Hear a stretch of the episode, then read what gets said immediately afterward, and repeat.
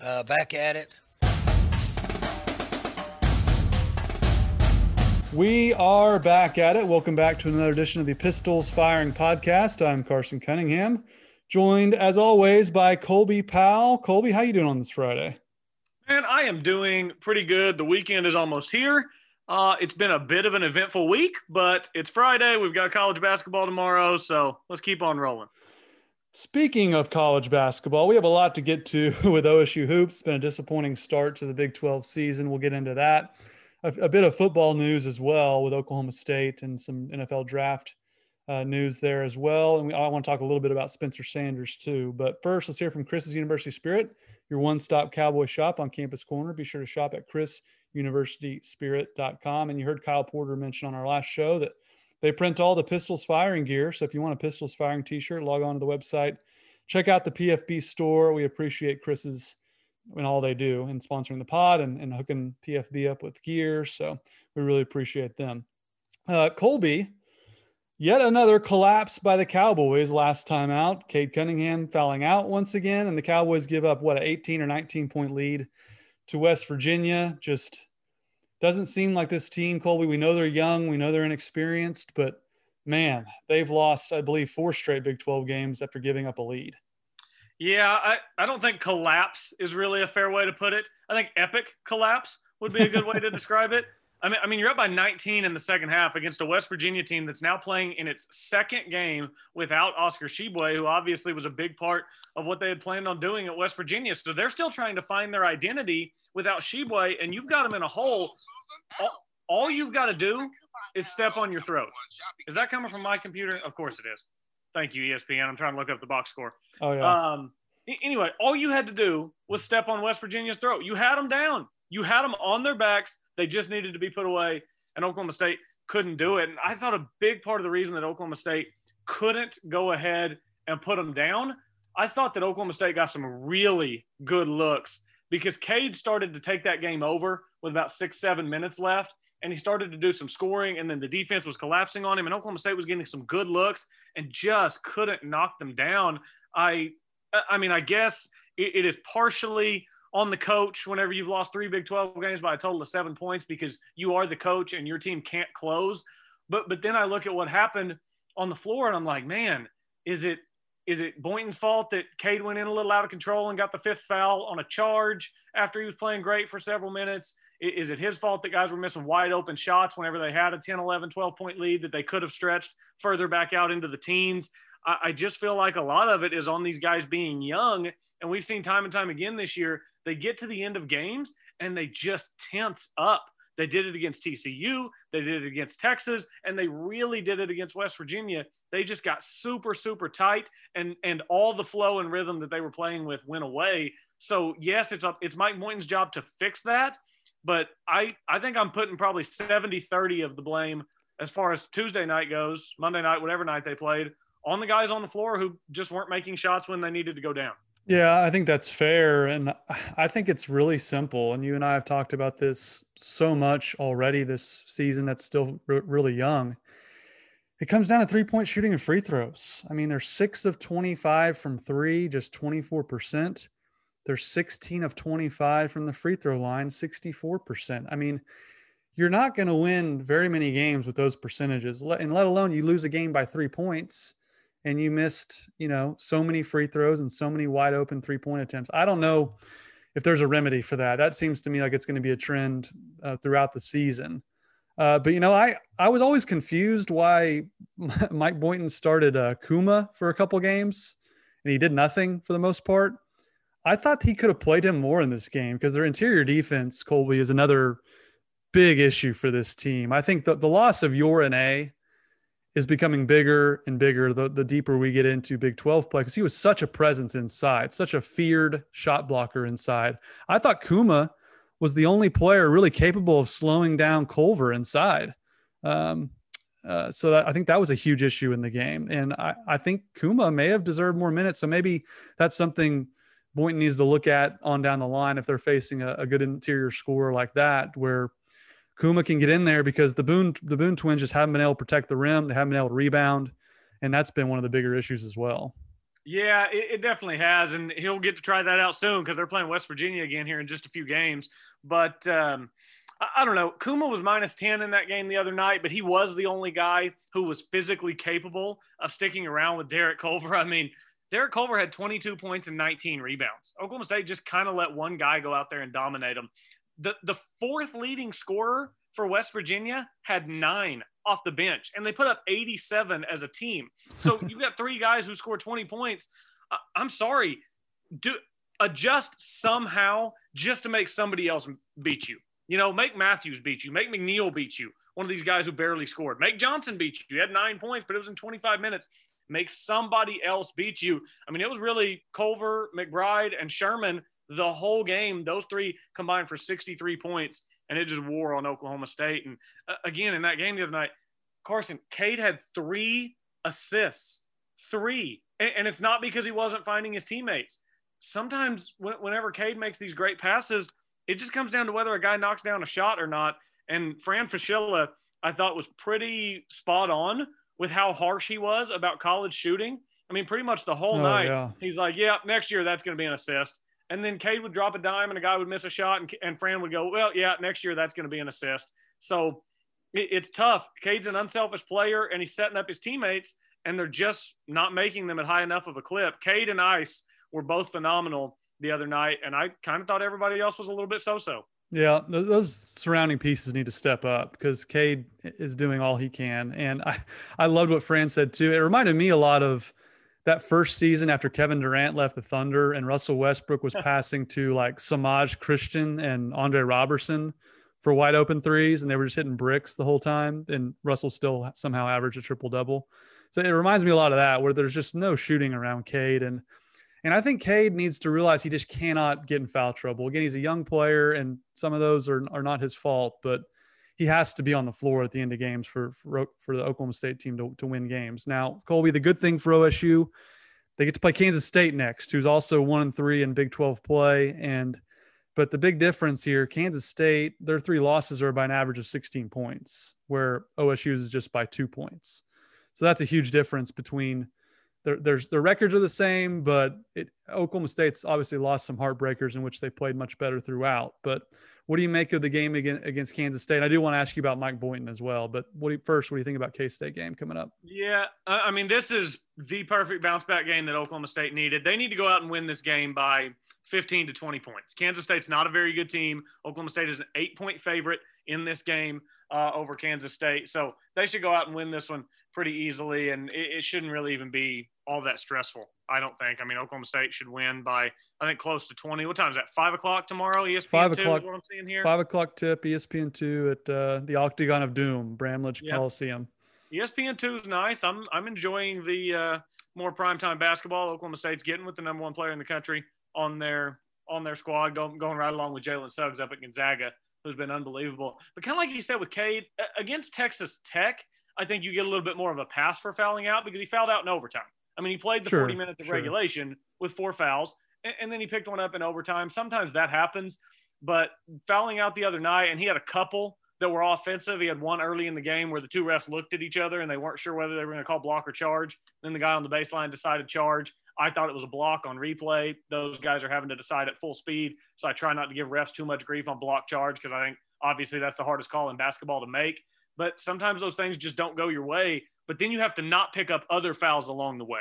You're, you're the best guy on the floor, and you contesting uh, a layup too strong with seven minutes to go in the first half, and that ends up taking you off the floor with four minutes to go in, your, in the game, and your team loses. Those are the kind of things that can't happen. And as great as Cade is, he's and we're kind of seeing that. So hopefully there aren't too many more to learn because Oklahoma State now sitting at one and three in conference play needs to beat Kansas State and needs to try to figure out a way some point in the next few weeks to get back to 500 in conference. Yep, you're right. And on the officiating, I also don't blame Cade because college officiating is still just pure garbage. I forget bad. that during the offseason, I always kind of it always kind of goes away in the back of my mind how bad college officiating is. And I remember the first game, the Big 12 play TCU, it was horrendous down the stretch. So i am willing to give Cade some slack just because how bad college officiating is. But again, Colby, I, I don't think Mike Boynton's going anywhere. His approval rating's really high still because look, we all love Mike Boynton. He's done a good job kind of rallying the fan base behind OSU hoops. He he understands the history of the program. He obviously has recruited very well to get a Cade Cunningham and, and the surrounding pieces involved. But Colby's got to start winning some of these games. And I think you can make the argument that he's been out coached down the stretch in a lot of those games they've given up leads, wouldn't you? Yeah, I, I, definitely think so. Now, look, the other night you got Mike Boynton going against Bob Huggins. Bob Huggins, now one of only a handful of coaches to have ever won 300 games at multiple different schools. And by the way, they threw up the graphic that he won 399 at Cincinnati. I'd have stuck around for another week to get 400. um, anyway, but, but, maybe he got booted. I don't remember. Maybe I can't a, remember how it went down at Cincinnati. But yeah. obviously, my, my point is Bob Huggins is one of the greatest coaches of all time. So you don't want to get out coached there, but you kind of get it. And how we talk about the players learning some lessons. I think Coach Boynton is learning some lessons as well. I thought it was really odd in the middle of the second half that Donovan Williams, who we've not seen get minutes since the non-conference, uh, as far as I can remember, got popped out there to play for like three minutes. I, I, don't know if he felt comfortable with a 19 point lead that he could get some other guys some rest and run him out there. I thought that was an odd decision. Um, as far as bringing Cade back in when he did with the four fouls, I didn't have a problem with that because at that point the game was starting to slip away and Cade mm-hmm. really got it back under control kind of until he fouled out. And then once he fouled out, it was really downhill from there for Oklahoma State. I, I just still think the jury's very much out on on Coach Boynton. He's obviously a great recruiter as far as a, a great coach. Again, I, I, said earlier a couple weeks ago that I was going to give him an I for incomplete until this season is over, uh, and I'm going to continue to extend that courtesy to him. But at the end of the season, it will be time to look back and say, okay, this was Mike Boynton's most talented team. He had the guys to go out and do it. They were young, but let's look back and see what they were able to accomplish um, I don't want to jump the gun at one and three in conference, and then they rattle off a five game winning streak or something, and now we're ready to give him an extension. So uh, I'm going to let it play out a little bit, but certainly you're one and three in conference play right now, and it it doesn't look great so far. Certainly, and I I just bring that up to be fair because if this was Travis Ford or Brad Underwood, I'd be saying the same things. So I I of course really like Mike Boynton, but it is what it is. You can't be giving up leads like that and expect to make the tournament because again, Colby like OSU basketball, the bar for me is making the tournament. And hopefully, you know, most years you win the first round game and then the rest is cake from there. But there's a myriad of factors that we don't have enough time on a podcast to get to why OSU basketball has been down for the last 15 years. We, we all know the reasons. But to me, the bar is still make the NCAA tournament. So on the one hand, it's encouraging playing against all these Hall of Fame coaches in this league, how great it is. I don't even think you have to get to 500 in Big 12 play to make the tournament. I think if you get to, you know, eight and 10, I think that can get you in. So that that's that's the positive. The negative, Colby, they have at Kansas State, Kansas, OU, at West Virginia, Baylor at home, at Iowa State. Whew. That's there's not a lot of wins that I see on paper there. Now Oklahoma, I think, is a swing game at home. Maybe they can get a few upsets in there, maybe against a Kansas or a, a West Virginia or Baylor, but I don't know, Colby. That it's gonna be tough just to even get to eight and ten in conference play. Yeah, I think it is. I'll, I'll, say this: I do think Oklahoma State will beat West Virginia in Morgantown. Might sound a little weird to say after what happened the other night, but I, I do think that without Tshiebwe, uh, West Virginia, I mean, they hit a bunch of threes and tough shots the other night down the stretch to come back from that second half, and, and kind of everything went wrong down the stretch with the officiating and everything for Oklahoma State. I do think Oklahoma State will get the win there, but I have to assume that they'll lose to Kansas. I think OU is probably a coin flip. I think you really need to beat in this next stretch. You need to win three of these four that I'm about to list. You've got Kansas State, you've got OU, you've got Iowa State, and you've got West Virginia in this stretch coming up. I think really to be where you want, you need to be in Big 12 conference play. This is assuming they lose to Kansas and Baylor you need to win three out of those four so that you can be three and three in that six game stretch. Otherwise, you know, you go two and four in that six game stretch, then you're sitting there at three and seven in conference. And now you got to do something like what you did last year, where you've got to get really hot down the stretch and win four or five in a row in order to get yourself back in a position where you're not sitting on the bubble on selection Sunday. Because the last thing you want to see is your team's logo popping up first four in, last four out because that uh, or last four in, first four out because that gets a little stressful around selection time. Well, we know how the bubble works at OSU. They they don't get in. Right. I mean, I thought they should have gotten in. What was it, two years ago, where they, you know, they won in Morgantown, they won in Lawrence, and still didn't make the NCAA tournament. I thought that was a crock. So you don't want to put it in the committee's hands because for whatever reason that never really seems to go OSU's way. I do want to get to some football talk here, Colby. I think you and I both expect OSU to beat Kansas State. If they don't, well, then we can we can sound the alarm bells. But uh, we did have a bit of breaking news today. OSU offensive lineman Rye Schneider declares for the 2021 NFL Draft. Uh, guy who played center, four-year veteran, uh, played center most of this last season, and he announced he's uh, going going to the pros. Which Colby, we've talked ad nauseum about this offensive line and how much they struggled in through the beginning and you know middle portion of the season. I did think they played pretty well down the stretch in the last couple of games, but another OSU guy going pro that uh, that, that, loses some of their depth. Maybe that's why they picked up the uh, Miami of Ohio grad grad transfer. So that's a, the news of the day. Uh, yeah, I mean that's pretty big news for Oklahoma State on the offensive line. That's an area where I don't think it's a secret that Oklahoma State's had problems, and Josh Sills will be back, but you're losing Teven Jenkins and Rye Schneider off of an offensive line that wasn't very good. So I, I just don't know. I, I, think it'll continue to be a problem at Oklahoma State. It, it's kind of one of those things where until I see something different, I'm just going to have to assume that it'll be a problem because it has been every year. So why would I assume that it's going to be better? You know, I'm sure once fall camp rolls around and stuff, they'll start talking about how good everybody looks and, and that it's going to be a much improved unit this year.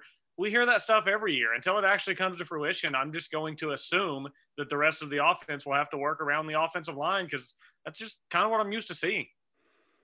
Yep. And that's that to me is why I think it's such it was encouraging for me that they kind of seemed to find their groove offensively in the last two games. Obviously Baylor, they were depleted, we all know that. But uh, certainly in the bowl game against Miami, I think you, you, saw what this offense can be with Spencer Sanders. And uh, Marshall Scott wrote a, a, really good column on Pistols Firing. How much optimism should Spencer Sanders finish provide for next year. And I think there's a case to be made that they finally realized how to utilize him with the spread offense, the four wide receivers, the getting the ball out quick. They attempted 15 passes to start the game. To me, I think that's encouraging moving forward. I think the way they finished offensively, particularly the style of offense. I know you and I were pulling our hair out watching the the bowl game, going, "Where was this all season long?" But a uh, really good column uh, for from Marshall, and he, he mentions in here, you know, Mike Gundy's always used the. He used to say 20 games. Apparently, that's reduced now to 15 in his latest verbiage of it. He he thinks quarterbacks need 15 games to truly get settled in at the position. Well, Spencer's now at 19, and he's thrown 19 interceptions and 19 career starts. So that's that's where he's at. But I, I think I'm encouraged, Colby, where this offense is heading if they can just keep doing what they did the latter half of the year. Yeah, man, it, it a lot of it falls on the play calling. Uh, and by the way, I don't know if you had this in the plans, but shout out Mike Yurcich going to Penn State. We can get to that later. A lot of it, again, I think comes down to the play calling, getting out of the 12 personnel, getting out of the phone booth is, is what I like to call it. That's not how Spencer Sanders operates. And if he is your guy, if you're going to let him run your offense, then you have to run his offense. You have to give him a chance to be successful. And I don't think Oklahoma State did that for large stretches of this season. I do think there's some optimism with Spencer after what we saw. The, the Baylor game is so hard to judge because they were so shorthanded in that game. Of course, he looked good. Everybody looked good. They ran for about a billion yards. But the game against Miami, again, no juggernaut, but he looked really good in the game against Miami. I thought he made one throw on like the second play of the game that a defensive back jumped up and tipped into the air and it fell harmlessly to the turf. Other than that, I, I didn't really feel like there was much in the way of uh, Spencer Sanders getting too loose with the football in that game. So that was a good thing to see. But again, I, I think it comes down to the coaching with Spencer. I, I, think that you spread it out. You you don't make him uh, try to read so much that's going on in such a congested area. Make it easier for your quarterback. And, and as weird as this may sound, Oklahoma State's not better than Tyler without Tylan Wallace. I don't want it to come out that way. But but weirdly, it might force Spencer to spread the ball around more, which could be good for his further development as a quarterback. So I think that's something to keep an eye on to to keep an eye on next season as well is whether Spencer, uh, you know, spreads around evenly and we've got a little more uh, equitable reception chart. I think that's totally fair. I think that was probably the biggest criticism of Spencer is that he would just lock on to Tylan almost too much and it would become predictable. And I think that's how he got into some trouble with with interceptions. So I'm with you. I I do wonder. You know, we saw Tay Martin slip into the you know Tylan Wallace role, and he got a ton of targets. So maybe that's just how the offense works. But I'm excited to see Brennan Presley next year as well with Tay Martin and uh, a lot of the other receivers they have coming back. So hopefully they can continue to do what what Oklahoma State does. Because look, Colby, they're not good enough up front to run power football with two tight ends. They're just not. They don't recruit that way. Their offensive line's not what it used to be back in the heyday of, of OSU football with the 2011 Big 12 championship team had the best offensive line in the country. That's not who they are anymore. You can't just run off tackle at OSU and expect to beat, you know, decent teams, let alone the best teams in the Big 12. So you did mention it. Uh, Mike Yurcich hired at Penn State. I was wondering to see where he would land because he still is one of the more – respected offensive coordinators in the country. He led Texas to their highest point per game total since their 2005 national championship team. Uh, so he lands at Penn State, which I think for him has to be a thrill because he played college ball in the state of Pennsylvania. I think Shippensburg State is there. I, have lost track of where Shippensburg is since he's been gone so long, but he's got Pennsylvania roots. So that's a pretty cool opportunity for him. And there's only one direction to go, and that's up at Penn State after the season they had. Yeah, no doubt. It was really bad at Penn State. I'm happy for Yurcich. He had a good gig down at Texas. Um, obviously, when things went away there with Tom Herman, Mike Yurcich lost his job as well. Um, but you know, you knew he was going to land on his feet. He's been pretty much great everywhere he's gone, uh, save maybe the first year at Oklahoma State, where when I think he was still feeling it out a little bit from that point forward, I thought he was great at Oklahoma State, and I know you did too. Um, he led some of the most prolific offenses we've seen there, and really was able to spread it out and get the ball down the field, um, and was really able to get the absolute best out of Mason Rudolph and James Washington. So um, happy for Mike Yurcich. Enjoyed getting to talk to him when he was in Stillwater, and hope he has a ton of success at Penn State. Yep. Good recruiter too. Recruited Mason Rudolph yeah. and Spencer Sanders. Yep. So he, he obviously can recruit as well. And I, I did want to ask you about that Texas situation. I don't think we've discussed it yet. You know, Tom Herman gets fired, like you mentioned.